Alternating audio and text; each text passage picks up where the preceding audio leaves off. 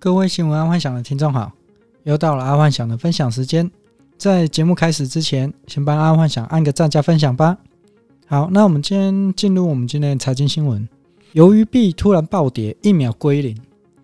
昨天阿幻想的 podcast 就有说到，由于币有可能是伪币或是诈骗游戏。他今天新闻就出来了，他的币种一秒归零。从最高一颗两千多块美金的鱿鱼币摔到只剩零点零八块美金，但说实在话，爱幻想觉得这个鱿鱼币也太短命了，推出才短短二十天它就收摊。其实从它种种迹象啊，就不像是一个正常的虚拟货币，所以在昨天的爱幻想 Podcast 就觉得很奇怪。只不过奇怪归奇怪，没想到它今天就出事了。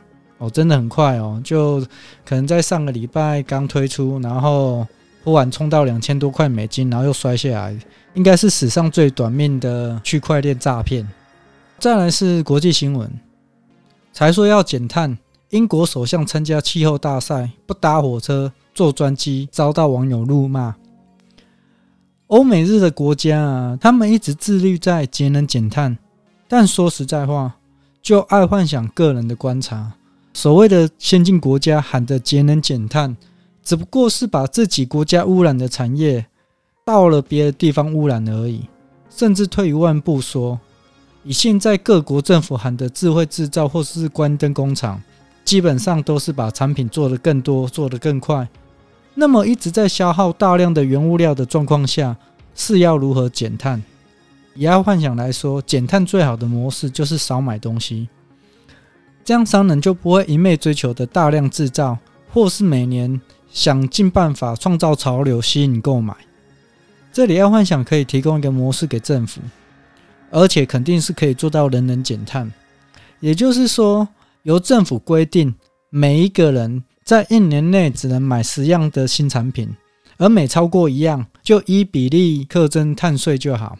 不然，政府一直叫商人不要创造话题吸引消费者，然后叫工厂不要生产过多的产品，这基本上是缘木求鱼啊，听听底贺啊。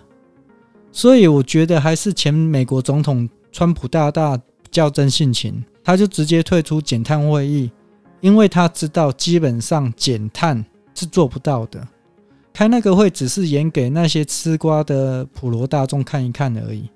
除非今天有一种可以横空出世的机器，它可以还原所有的产品回去原物料，不然只要有使用到原物料，基本上都是浪费的开端。而每一个公司其实都不断的在行销，都在诱使消费者重复消费，所以节能减碳这个议题根本就是个假议题。你可以去问每一个家公司说：“哦，那你们现在营业额太高了，可不可以卖少一点，或者是消费少一点？”根本就不可能，所以节能减碳就是个假议题。好，再来是生活新闻。从今天开始，台湾的 KTV、健身房终于不用戴口罩了，搭大众运输工具也开放饮食。台湾现在 KTV、健身房、电影院都可以短暂不用戴口罩，想必听众也闷了许久，终于可以等到回归正常的日子。大家也等得够久了。在这段期间呢、很多人因为宅在家而造成身心疲乏，是时候该出来走一走了，不然闷太久可是会得忧郁症的哦。再来是健康新闻，消基会接无糖骗局，市面上所售的无糖饮料竟然验出甜味剂。目前因为台湾对于养生都颇有概念，无糖饮料也特别多，爱幻想基本上也都是喝无糖饮料。尤其是罐装的茶类，说实在话，虽然号称是无糖，但其实里面都有加入一些少许的甜味剂或者是代糖。这个不能说是业者的错，而且政府也明文规定，这些甜味剂是可以添加的。但总体来说，爱幻想还是偏向业者无添加任何化学物品，虽然会造成口味不好。但至少还是会照顾到像爱幻想这种小众市场。假设真的要喝有甜味剂的，那其实就有喝有糖饮料就好了，干嘛多此一举？啊，懒趴的趴了，不是一样吗？要喝无糖的，然后去喝有甜味剂的，那还不如就喝有糖的就好。那至少不要喝那么多化学产品嘛。好，再来是科技新闻，抢攻卫星网络商机，亚马逊要求 FCC 批准卫星发射计划。亚马逊也终于打算要开始发射低轨道卫星了。说实在话，会不会太慢了一点？SpaceX 都已经发射快两千颗了，亚马逊现在才打算开始发射，应该起步是有点慢哦。